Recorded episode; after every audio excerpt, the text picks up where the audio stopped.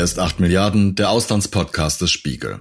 Es ist Freitag, der 20. Mai 2022 und es ist der 86. Tag in Putins Krieg.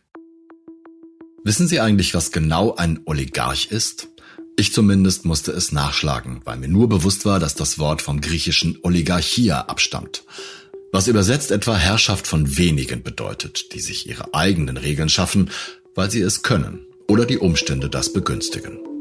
Da sich schon Aristoteles mit dieser Herrschaftsform beschäftigte, kann man davon ausgehen, dass nicht nur reiche Russen gemeint sind, wenn man von Oligarchen spricht. Und die Definition passt meiner Ansicht nach ebenso auf die US-Industriemagnaten im späten 19. und frühen 20. Jahrhundert wie auf afrikanische Lokalkönige oder Bill Gates während der Monopolistenphase von Microsoft in den späten 1990ern. Alles eine Frage der Perspektive. Aber jene reichen Russen sind das jüngste und ehrlich gesagt auch das auffälligste Beispiel für Oligarchen in unseren Zeiten. Und Großbritannien, London insbesondere, ist das prominenteste Beispiel für die Ausübung ihrer Macht. Im Zuge der Sanktionen gegen Russland wurden auch diverse Oligarchen in Großbritannien sanktioniert, was erstmal zur Folge hatte, dass nun in nachsichtigen Inselstaaten warmer Klimazonen ein erhöhtes Vorkommen von Superjachten zu verzeichnen war.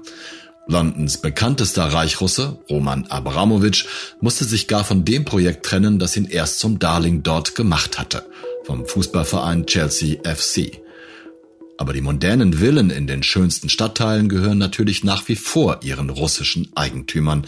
Und als ich heute Mittag mit meinem Kollegen Jörg Schindler sprach, wurde mir zum ersten Mal richtig klar, wie eng die britische Gesellschaft und nicht nur die britische Wirtschaft mit den russischen Geldgebern verzahnt ist. Und weil es neben Abramowitsch noch ein paar andere interessante Figuren dieser Couleur gibt, streuen wir ein paar kurze Datenkarten über diese Leute ein. Ich fange mal an, Jörg, mit, mit einem Titel, den ich von deinem, einem deiner Artikel entliehen habe und möchte dich fragen, wie sehr ist London noch London Grad? Ich weiß gar nicht, wie man es ausspricht. Naja, ich glaube, London ist noch praktisch genauso Londongrad, wie es äh, das vor dem Einmarsch äh, Russlands in die Ukraine war. Die Oligarchen, die vorher hier waren, sind ja zum großen Teil noch da. Die, die vorher nicht hier waren und einfach nur Property, äh, Villen, was weiß ich, irgendwie alle möglichen äh, äh, Sammlungen und sonst was besassen haben, ähm, die, die sind nicht da, aber besitzen es noch. Es gibt natürlich irgendwie Sanktionen und es ist irgendwie, es ist äh, Vermögen, Vermögenswerte sind eingefroren worden, aber sie sind ja noch nicht enteignet worden. Äh, das ist, das ist ja alles irgendwie sehr, sehr kompliziert. Insofern, die Russen sind nach wie vor da und vor allen Dingen ist einfach die britische Gesellschaft nach wie vor eben äh, sehr, sehr stark vermengt, vermischt. Man, kann, man könnte es auch sagen, unterwandert von ähm, Putin-nahen Oligarchen. Das Thema Oligarchen in London ist ja nicht neu. Und wenn wir jetzt über diese Verstrickung oder wie du gesagt hast, Unterwanderung der britischen Gesellschaft und der britischen Wirtschaft sprechen, dann lohnt es sich doch vielleicht zu fragen, wie das eigentlich alles angefangen hat. Ja, wobei das ist gar nicht so einfach irgendwie aufzudröseln. Also wie hat es angefangen? Also ich, man, man, man kann im Prinzip fast in die Zeit des Kalten Krieges zurückgehen. Da war es nämlich tatsächlich schon so, dass russische Leute, also russische Geschäftsleute in Anführungszeichen, äh, also Russen mit, mit Geld, das sie irgendwo im Ausland anlegen wollen, durchaus äh, schon äh, in, in London mit offenen Armen empfangen wurden und, Lon und Londoner Banken dort äh, Geschäfte für sie gemacht haben. Ich denke, das, das Ganze ist natürlich dann nach dem Zusammenbruch der, der Sowjetunion 1991 ging das dann eben los. Wir haben das ja alle, wir wissen das ja alle, diese ganzen Privatisierungsorgien äh, in, in, in Russland, dieser Raubtierkapitalismus, der da ähm, stattfand. Und dann standen plötzlich irgendwie sehr, sehr viele Menschen mit sehr, sehr viel Geld da, das sie irgendwo unterbringen mussten. Und Londons äh, City ist ja ähm, bekannt dafür, nicht nur für, für Russen, sondern auch für Geld aus aller Welt irgendwie da zu sein und ähm, das gewinnbringend anzulegen legen. Und ähm, dann hat die Regierung unter John Major 1994 ein ganz entscheidendes Gesetz erlassen, nämlich ein, ein sogenannte goldene Visa für, ab 94 erlaubt, was es russischen Geschäftsleuten oder überhaupt äh, Oligarchen, Kleptokraten aus aller Welt ermöglicht hat, ähm, wenn sie eine Million Pfund für die britische Wirtschaft übrig haben, äh, ein, ein, ein Sondervisum zu bekommen und dann eben auch relativ äh, einfach irgendwie hier Fuß zu fassen, Aufenthaltsrecht zu bekommen, später eben auch die, die britische Staatsbürgerschaft. Also das ging unter Major los, wurde unter Blair dann sogar nochmal vereinfacht äh, in, in, in der Zeit. Also Blair kam ja dann 97 an die Macht und wurde dann eben äh, nochmal irgendwie, äh, der, der rote Teppich wurde noch ein bisschen breiter und noch ein bisschen flauschiger für die Russen. Und das hat halt dazu geführt, dass Hunderte beziehungsweise Tausende ähm, Oligarchen, sehr, sehr viele davon eben eben Russen, in, in London heimisch wurden und, und sich hier ganz zum ganz großen Teil eben Filetgrundstücke in, in Highgate, in, äh, in Belgravia, in Kensington zugelegt haben. Name Roman Arkadjewitsch Abramowitsch. Herkunft Sowjetunion, jetzt Russland. Alter 55 Jahre. Geschätztes Vermögen 9 Milliarden US-Dollar.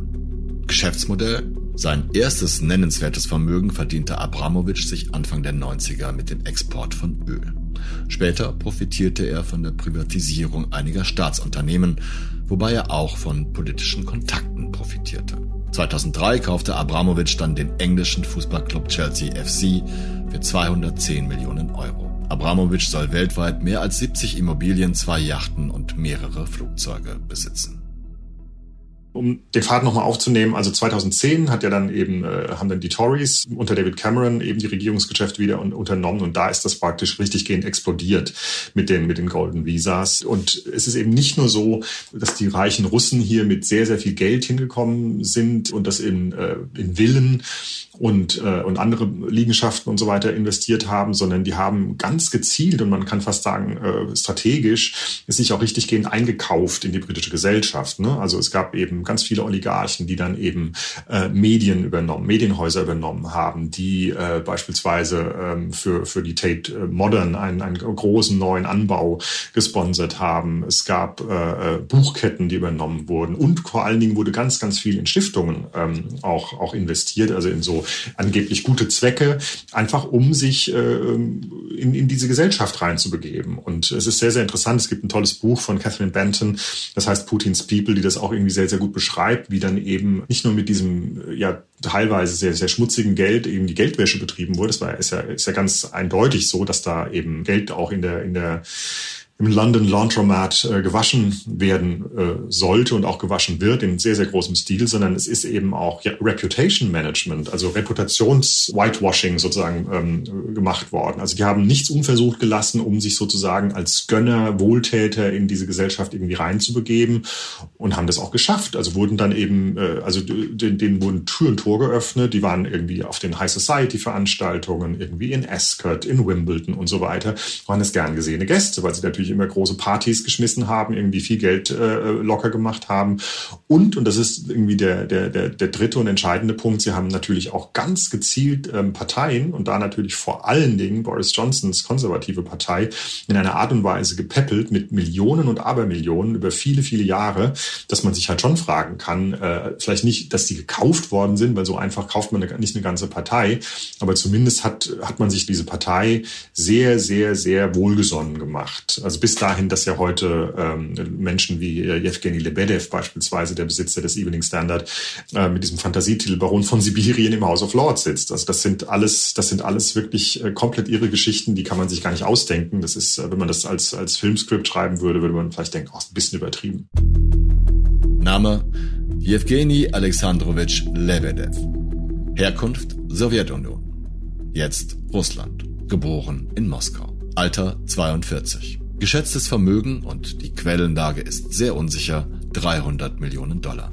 Geschäftsmodell. Der Sohn eines ehemaligen KGB-Agenten wuchs in Großbritannien auf und besitzt den britischen Pass. Sein Vater Alexander Lebedev hatte in den 90ern in der zerfallenden Sowjetunion ein Vermögen anhäufen können. 2009 kaufte Vater Alexander seinem Sohn Jewgeni Anteile an der britischen Zeitung Evening Standard und weiteren Medienunternehmen. 2020 sorgte der britische Premierminister Boris Johnson dafür, dass Lebedev einen Sitz im House of Lords bekam.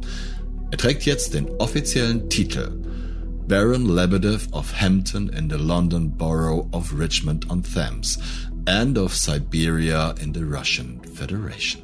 In einem Brief bat Lebedev Putin, den Zustand zu beenden, in dem Russen ihre ukrainischen Brüder und Schwestern töten. Da denkt man natürlich sofort an die Diskussionen hier in Deutschland, also insbesondere über die SPD und ihre Verflechtungen in der Russlandpolitik, die ja also man kann ja schon sagen, wohlwollend gegenüber Putin agiert haben und immer versucht haben, da auszugleichen. Gibt es eine solche Diskussion in Großbritannien auch, jetzt verstärkt, nachdem der Krieg begonnen wurde? Naja, die Diskussion gibt es in Großbritannien eben nicht jetzt verstärkt, sondern die Diskussion gibt es eigentlich schon seit vielen Jahren und das ist eigentlich das unglaublich Frustrierende dabei und zwar auch in der konservativen Partei. Also man, man kennt ja diese ganzen Ereignisse, die Vergiftung von, von Litvinenko, ähm, der äh, kurioserweise heute beigesetzt ist auf dem, auf dem Highgate-Friedhof, äh, was wiederum ein paar hundert Meter nur von den, von den größten Oligarchenvillen Londons entfernt ist, was eben auch so eine, so, eine, so eine zynische Fußnote des Ganzen ist. Die Vergiftung von Skripal 2018. Es gab ja genügend Warnzeichen davon, was eben auch irgendwie Russen auf britischem Boden irgendwie so veranstalten. Es gab 2014 die Annexion der Krim und da gab es natürlich irgendwie politisch eben auch Druck und es gab äh, mehrere Untersuchungsausschüsse, also der Auswärtige Ausschuss des Parlaments und auch der Geheimdienstausschuss haben nach all diesem, das hat sich ja alles zugespitzt. Es ist ja nicht so, dass plötzlich im Februar 2022 irgendwie allen auffällt, dass Russland eine merkwürdige äh, Rolle äh, weltweit spielt, sondern das war ja schon jahrelang klar. Es gab eben diese Ausschüsse Ausschüsse und es wurde irgendwie explizit gewarnt in den äh, Abschlussberichten vor äh, Moskaus Gold, hieß einer dieser, ähm, dieser Untersuchungsberichte. Es wurde davor gewarnt, dass es irgendwie sehr, sehr, sehr heikle Verflechtungen gibt zwischen britischen Lords und, und russischem Kapital. Es wurde, äh, es wurde davor gewarnt, dass viel zu wenig ähm, gesetzliche ähm, Kontrolle über dieses äh, schmutzige Geld ähm, herrscht. Es wurde davor gewarnt, dass eben äh, Parteien irgendwie den Eindruck erwecken, käuflich zu sein. Also, und das muss man sich vorstellen. Also Tory-Abgeordnete warnen ihre eigene Partei vor dem Eindruck, dass sie käuflich sein sollte. Und das Ergebnis war null. Es ist einfach nichts passiert. Und man hat ähm, einfach so weitergemacht, weil es einfach äh, Milliarden und Abermilliarden eben in die britische Wirtschaft gespült hat.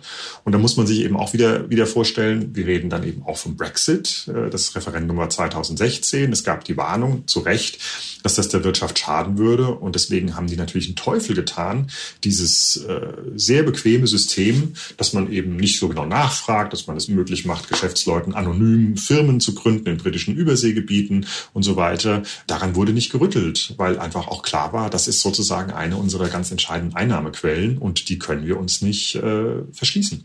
Das klingt ja nach einer regelrechten Lobby eigentlich dafür. Und ich glaube, auch aus deinen Berichten habe ich gelernt, dass es ja eine ganze ich, ich hätte es fast Kaste gesagt, aber eine ganze Be Bevölkerungsschicht gibt, die, wie du gerade schon, schon gesagt hast, genau daran profitiert. Also Rechtsanwälte und die Reputation Manager und so weiter und so fort. Genau, es gibt im Prinzip eine, eine, eine ganze Putzerfischkolonie, wenn man so will, die um diese, um diese jeweiligen Oligarchen herumkreist. Das sind irgendwie Anwälte, das sind Finanzberater, das sind irgendwie äh, Reputation Manager, das sind windige PR-Strategen. Es sind aber eben auch, und das, das ist auch ganz entscheidend, es sind eben Dogwalker. Ähm, sind Nannies, es sind Erzieher, es sind Lehrer, Privatlehrer, Tutoren, ähm, äh, es, sind, es sind letztlich Lieferservices. Also es hängt eine riesige Industrie, hängt an diesen vielen, vielen hundert Oligarchen, die, man muss es nochmal sagen, ja nicht nur aus Russland kommen. Die kommen ja auch aus Katar, die kommen aus Saudi-Arabien, die kommen sehr, sehr viel aus China.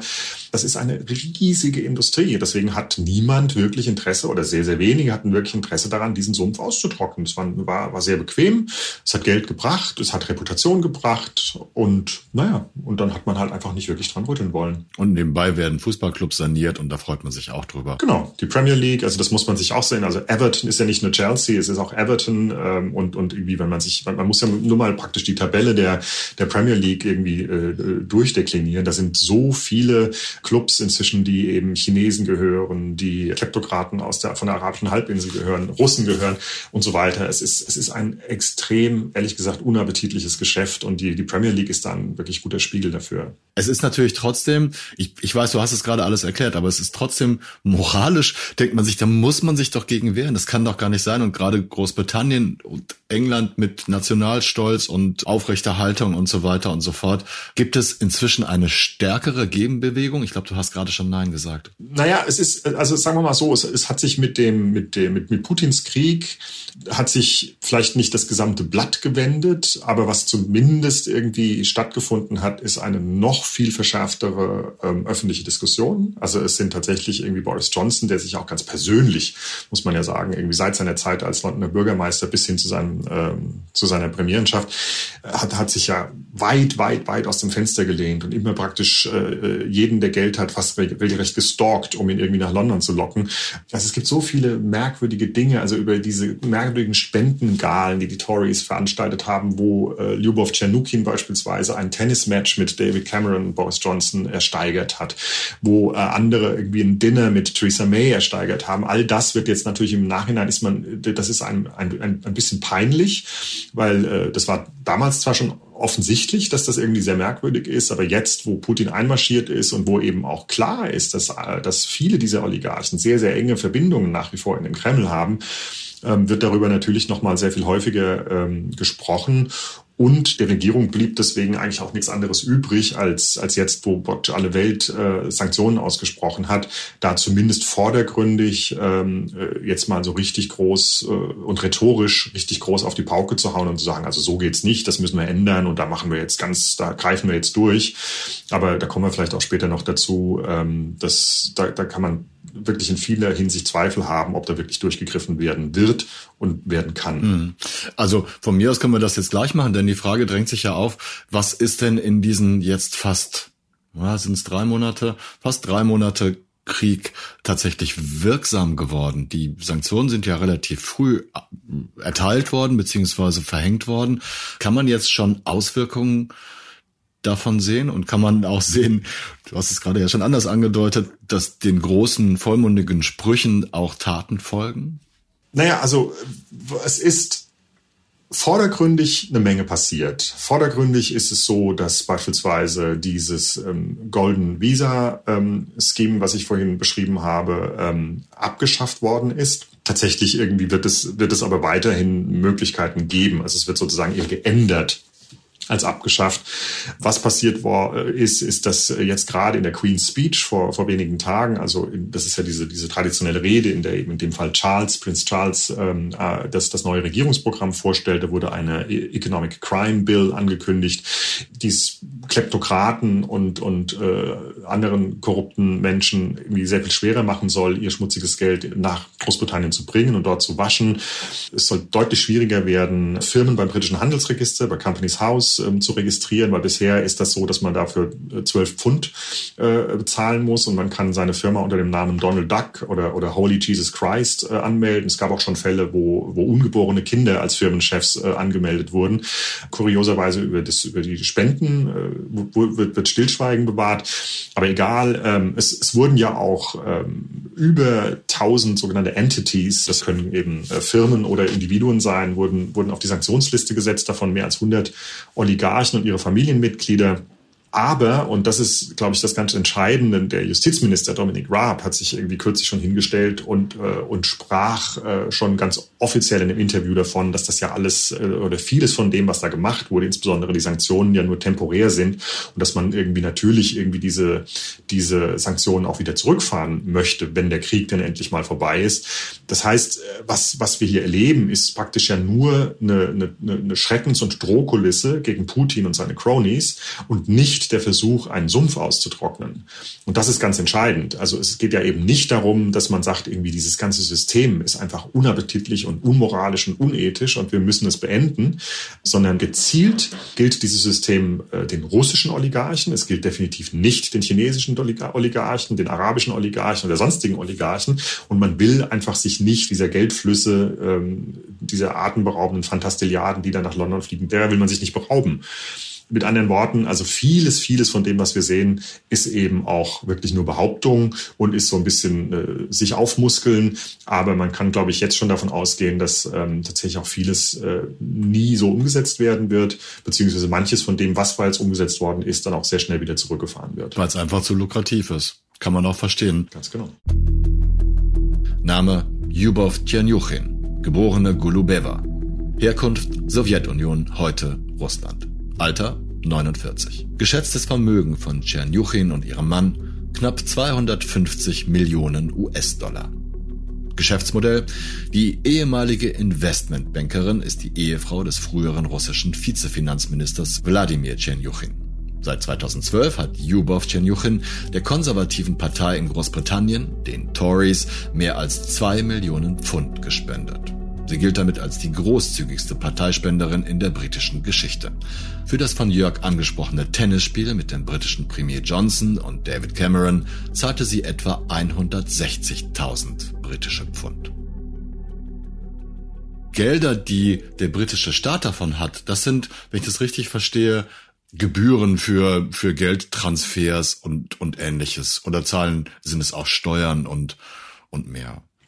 Naja, nee, das sind, das sind, äh, das ist eine gute Frage. Also äh, das ist natürlich irgendwie sind das dann auch Steuern. Das sind, wenn, wenn denn irgendwie äh, die, die Steuervermeidung es nicht irgendwie den, den Leuten ermöglicht, die Steuerzahlungen zu umgehen. Äh, aber es sind, was wir hatten ja vorhin da schon gesprochen, es sind natürlich auch vor allen Dingen indirekte Effekte. Ne? Also es, es, es ernährt eine riesige Kaste von, von, von, von Menschen, die sozusagen um diese Oligarchen so herumschwirren und denen irgendwie zu Diensten sind. Das ist irgendwie das, das ganz Entscheidende.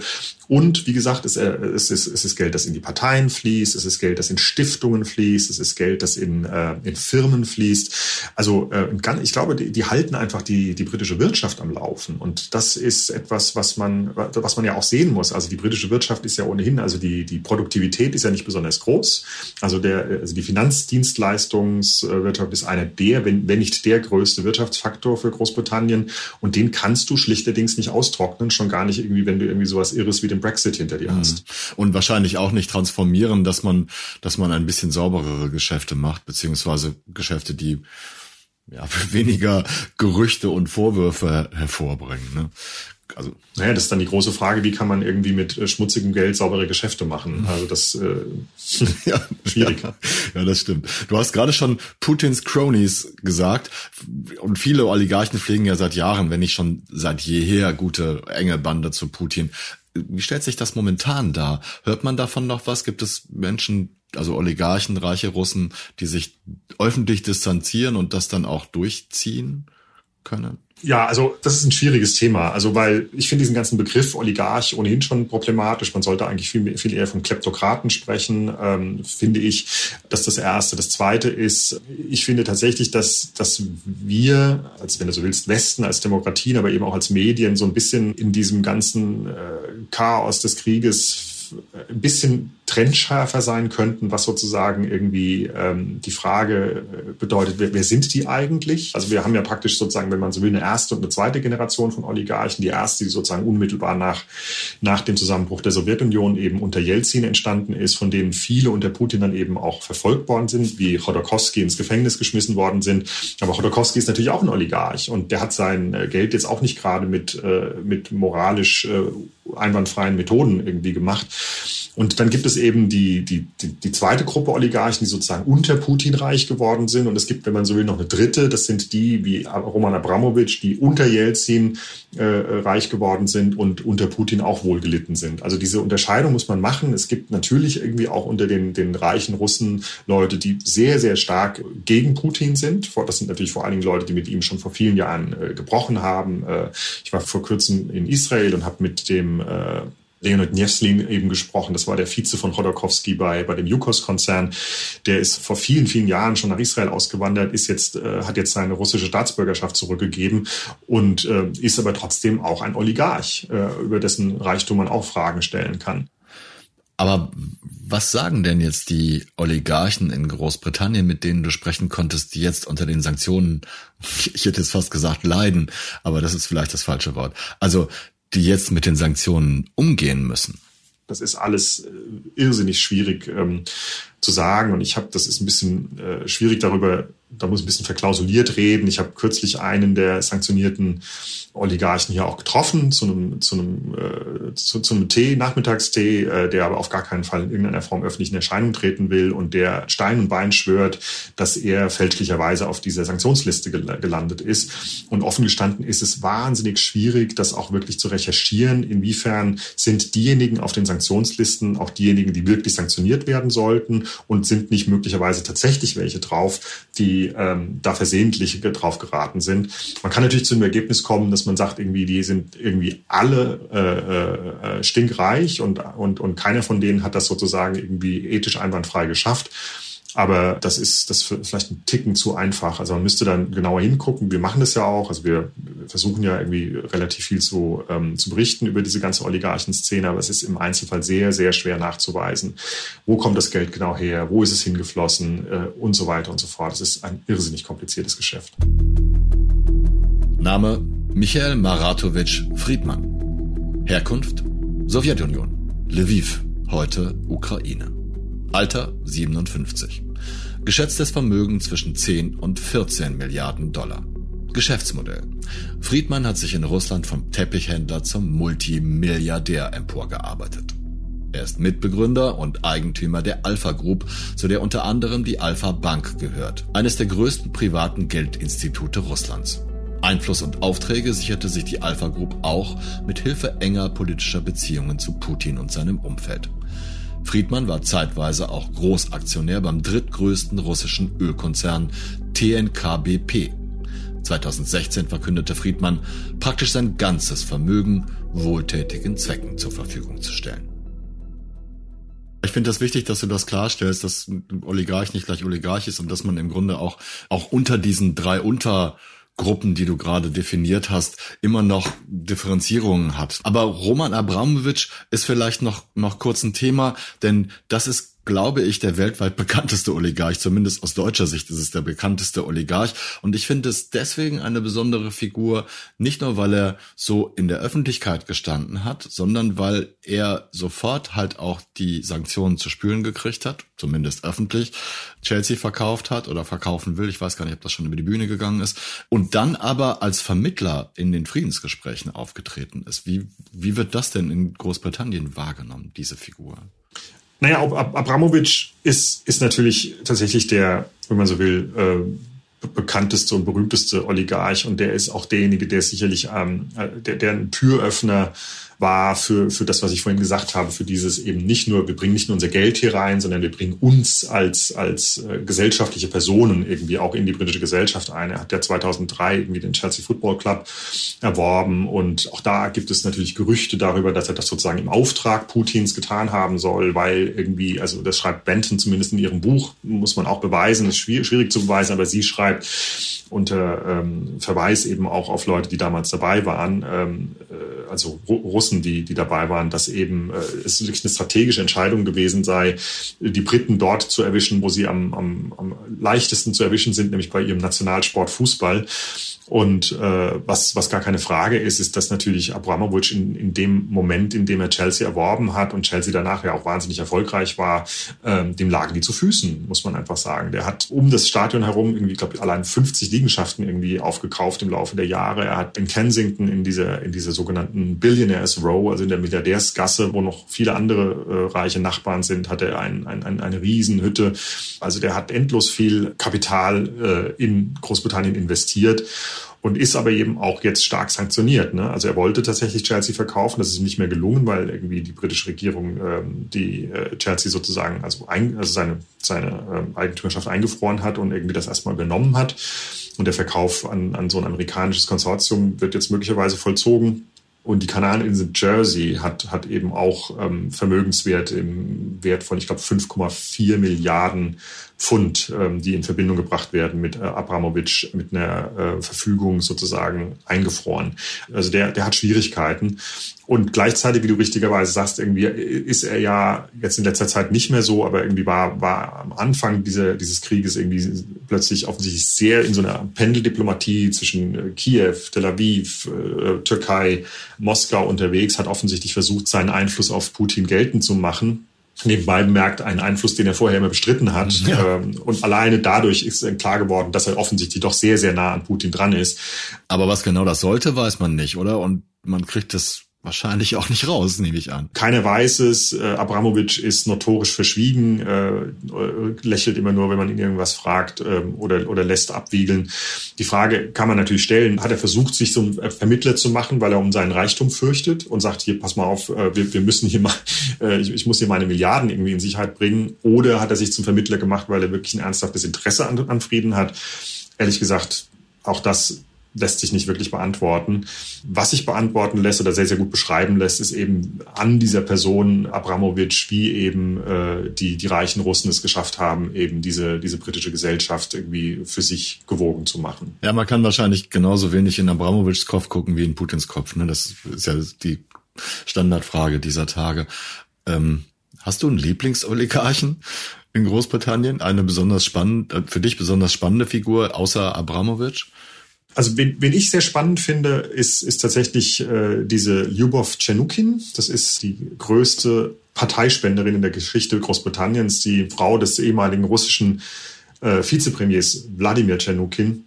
Die sind bereits 2004, also vor fast 20 Jahren, eben nach London geflohen und das bitte auch in Anführungszeichen, weil ähm, das, das ist sehr, sehr interessant. Es ist zum, also die inszenieren sich öffentlich oder geben sich öffentlich als, als durchaus als Putin-Kritiker, die eben im Kreml in Ungnade gefallen sind. Es gibt aber eben, es gab ja diese ganzen Datenleaks der letzten Jahre und aus diesen Datenleaks wiederum geht hervor, dass ähm, Herr Tschernukin aber sehr wohl noch irgendwie äh, im, im Kreml-Umfeld Geschäfte macht. Und das ist irgendwie natürlich schon interessant, zumal eben diese Frau Tschernukin ähm, angefangen hat, äh, wie eine Irre an die Tories zu spenden, ähm, viele Millionen. Ähm, seit sie hier sind. Ich hatte vorhin schon mal erwähnt, sie hat ein Tennismatch mit, mit äh, David Cameron und, und Boris Johnson ähm, erworben. Sie ist sogar in einem, in einem Beraterkreis. Da trifft dann Oligarch wirklich zu als Begriff. Sie ist in einem, in einem Kreis von, von hochmögenden und, äh, und sehr finanzstarken